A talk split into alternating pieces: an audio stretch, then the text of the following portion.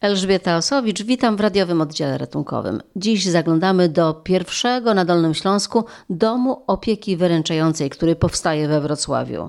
W budynku przy ulicy Sołtysowickiej trwają prace wykończeniowe i wyposażanie sal oraz gabinetów. Fundacja Wrocławskie Hospicjum dla Dzieci chce, aby w październiku można już było rozpocząć tam działalność i przenieść się z ciasnych biur na Nadodrzu. Jak opowiada prezes fundacji Beata Hernik-Janiszewska, budowa ośrodka przypadła na bardzo trudne czasy, bo najpierw trudności wynikały z pandemii COVID-19, a potem wybuchła wojna w Ukrainie. Ceny wszystkich towarów i usług poszły w górę i ciężko było znaleźć pracowników, ale wbrew tym przeszkodom wszystko idzie zgodnie z planem. Wchodzimy do domu opieki wytchnieniowej Kokoszka. No właśnie, jest już ta nazwa, Kokoszka. Tak, piękne logo wymalowane przez artystów, studentów z ASP Wrocławskiej. Kokoszka. Będziemy teraz często powtarzać kokoszka, żeby się utrwaliło. Już się utrwaliło, już tej nazwy używamy, już się nie możemy doczekać. Mamy tę świadomość, że to nie jest zwykła przeprowadzka do nowego biura, tylko jesteśmy naprawdę bardzo poruszeni wszyscy tym, bo to jest takie wspaniałe miejsce na mapie. Myślę, że ono będzie na zawsze. Las nie będzie, a ono jeszcze będzie tutaj sobie stało i będzie służyło dzieciakom i rodzicom. Idziemy do pani prezes, bo pani prezes czeka, to ona sprawiła, że to rośnie, rośnie w oczach. To co? jest niewątpliwie jej dziecko. Jak odwiedzam panią na Nadodrzu, to tam dwie osoby jak e, wchodzą do pani gabinetu, to już jest e, tłoczno i ciasno. Natomiast tutaj A tutaj właśnie mam jakąś niebywałą przestrzeń. E, Nie ukrywam, że na razie nie czuję się najlepiej, bo człowiek, który 6 lat spędził w właściwie 10 metrach kwadratowych, przyjmując nie tylko dwie osoby na rozmowę, no, jest trochę ograniczony. Teraz ma możliwość rozwinięcia skrzydeł też w tej przestrzeni kokoszki i myślę nie tylko ja, ale cały nasz personel będzie czuł się tutaj swobodnie i będzie miał przestrzeń do tego, żeby dalej dobrze pracować. Dobrze, proszę pokazywać, bo to już naprawdę wygląda. Jak ostatnio tutaj byłam, to praca po prostu była tak na początkowym etapie. Teraz kończycie.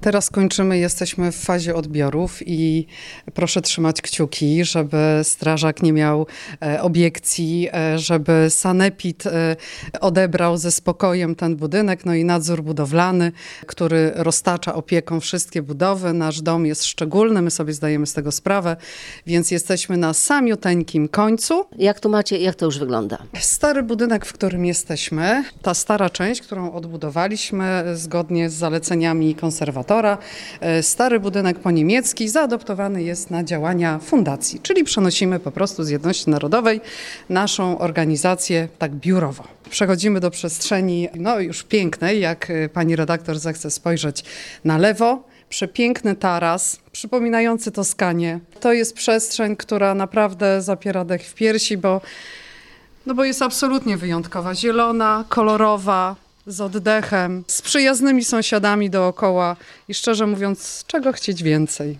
Piękny ogród tutaj i macie tutaj stare drzewa. Nie wycięliście. Absolutnie. Drzewostan został zachowany zresztą też na naszą prośbę. Sąsiad również y, zieleń ma pięknie zagospodarowaną, która rzuca cień na trawnik, z które, na którym to trawniku, mam nadzieję, będą przebywać dzieci, ponieważ wszystkie pokoje mają wyjście na zewnątrz. Dojdziemy teraz do tej części, gdzie będą dzieci.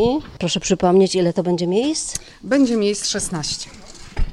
Tędy, tak? Tak jest. Przechodzimy łącznikiem, czyli kończy się część biurowa i wchodzimy w magiczną przestrzeń. I widzę uśmiech na twarzy pani redaktor. No nie może być inaczej. Biało, stylowo, kolorowo, ale nie biało szpitalnie, tylko właśnie te elementy, które są na ścianach, no to to powoduje właśnie ten uśmiech. Ale tu właśnie z nami jest teraz pani, która za to odpowiada. Proszę się przedstawić. Dominika Sobolewska, Akademia Sztuk Pięknych we Wrocławiu. E, tylko dodam, że nie tylko ja właściwie za to odpowiadam, bo autorką tych e, grafik jest studentka Julia Zwolińska. Całe rozwinięcie będzie dalej. Myślę, że tutaj stopniowo będziemy się zanurzać w tą przestrzeń grafiki, przepiękną i myślę bardzo tutaj rozweselającą. Ja zapraszam do pokoju lekarza. Tutaj nasz lekarz prowadzący, który uwielbia dynamikę, postanowił wybrać sobie pokój limonkowy. Pokój, który no, ma energię chyba niezużywalną. Piękne grafiki na ścianach w kolorze zielonym, kojącym. Studenci z ASP i prowadzący zrobili wszystko, żeby ta przestrzeń przestrzeń była radosna, ale też nieagresywna. To jest pokój psychologa z elementami roślinnymi, bo trzeba powiedzieć, że te wszystkie przestrzenie, po których przechodzimy, mają e, związek z fauną i florą. To nie jest jakaś abstrakcja, to jest e, coś, co w jakiś taką infografikę przedstawia, czy grafikę właśnie roślinno-przyrodniczą. Tutaj mamy pokój tygrysa, który jest takim pokojem dosyć ożywiającym. Oprócz takiej wspaniałej infografiki zastosowaliśmy tutaj specjalną grę teksturą, światłem. Jak Państwo widzą, są odbicia,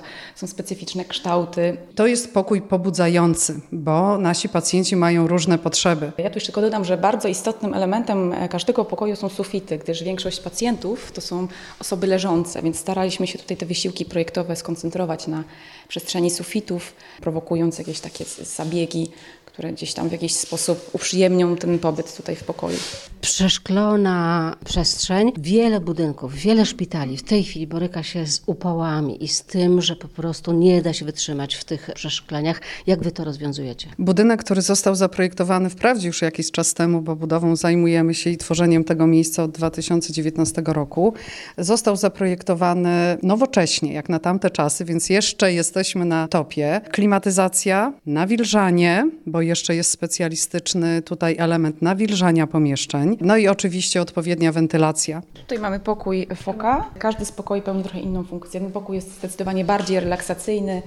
Mamy tutaj grę form, e, miękkich fal, specyficzne do tego dobrane oświetlenie, piękna grafika. I łazienka w pokoju. Ale co najważniejsze, ona jest w pełni przystosowana ze sprzętami takimi dla osób właśnie już niepełnosprawnych. Dokładnie tak. Standardy ustawy o dostępności absolutnie musimy e, spełnić. To nie tylko nas obliguje do tego e, dokument, papier, no ale przede wszystkim potrzeby pacjentów. To jeszcze w liczbach. Jaka to jest powierzchnia, ile na to wydaliście i czy już macie wszystko, czego potrzebujecie, czy jeszcze potrzebujecie? 1500 m2, 16 milionów złotych i potrzebujemy pieniędzy na finansowanie. Na działalność już, tak? Dokładnie tak, ponieważ wprawdzie jesteśmy organizacją pożytku publicznego, ale nie prowadzącą działalności gospodarczej. Nie prowadzimy również działalności odpłatnej. Jesteśmy absolutnie organizacją non-profit. W związku z tym żyjemy z darowizn i żyjemy z 1,5% i z tego, co da nam system. Więc mam nadzieję, że Narodowy Fundusz Zdrowia, a bardzo dobrze nam się z nimi rozmawia, zechce spojrzeć na nasze potrzeby i tutaj działania stacjonarnego hospicjum rozpocząć. Kiedy przeprowadzka i kiedy pierwsi pacjenci? Mam nadzieję, że już 10 października zawitają tutaj pierwsi pacjenci. Mamy już pierwsze zgłoszenia, proszę sobie wyobrazić. Można się zgłaszać, chociaż nie chciałabym e, zapraszać na wyrost, bo wiadomo, że te e, wszystkie pozwolenia, o których wspomniałam, są absolutnie obligatoryjne i kluczowe, żeby móc już zapraszać, ale mam nadzieję, że to się wydarzy, więc e, te zgłoszenia można jak najbardziej składać na ręce pani Kasi Turczyńskiej. Pytają na razie, chętnych jest wielu, natomiast jeszcze nie znamy procedur, nie znamy tego, jak będą wyglądały regulaminy rekrutacyjne, formularze i w najbliższej przyszłości będziemy to na naszej stronie y, ogłaszać. Także będzie trzeba zaglądać i będzie można korzystać. Jeszcze potrzebujecie do tego domu personelu. Jak jest z kadrą? Zatrudniamy, szukamy, czekamy na składane aplikacje, szukamy pielęgniarek, opiekunek wytchnieniowych, fizjoterapeutów, opiekunów medycznych i osoby, które będą też chciały działać w wolontariacie, ponieważ nie ukrywam, e, uczymy się od najlepszych. E, nie jesteśmy pierwszym domem, jesteśmy szóstym domem w Polsce i przyjaźnimy się z Fundacją Gajusz, która od wielu lat prowadzi taki dom i czerpiemy od nich wiedzę, którą zresztą bardzo się dzielą i wiemy, że e, bez wolontariuszy przy pacjentach byłoby ciężko. Patrycja, ty się leczysz już ile lat? Oj, można powiedzieć od urodzenia. Muko to, Mukowiscydoza. mukowiscydoza to od początku jest y, gdzieś tam ze mną i y, no, gdy trafiłam właśnie tutaj pod opiekę, to jest dużo łatwiej. Możemy liczyć na wsparcie. Właśnie w jaki sposób fundacja ci pomaga? Kontrolują mój stan zdrowia, panie pielęgniarki przyjeżdżają, e, badają moją saturację, pytają o samopoczucie. Mam również zapewnioną opiekę psychologa, który jest super. Bardzo mam teraz zaszczyt poznać nowego y, tutaj współpracownika, jest cudowny. I pani doktor, która przyjeżdża, też recepty nam wypisuje, jak coś się dzieje, mogę do niej zawsze zadzwonić i poprosić o kontakt. Masz już te nowoczesne leki. Czujesz, że one działają, że czujesz się lepiej? Oj tak, to jest nieporównywalne uczucie.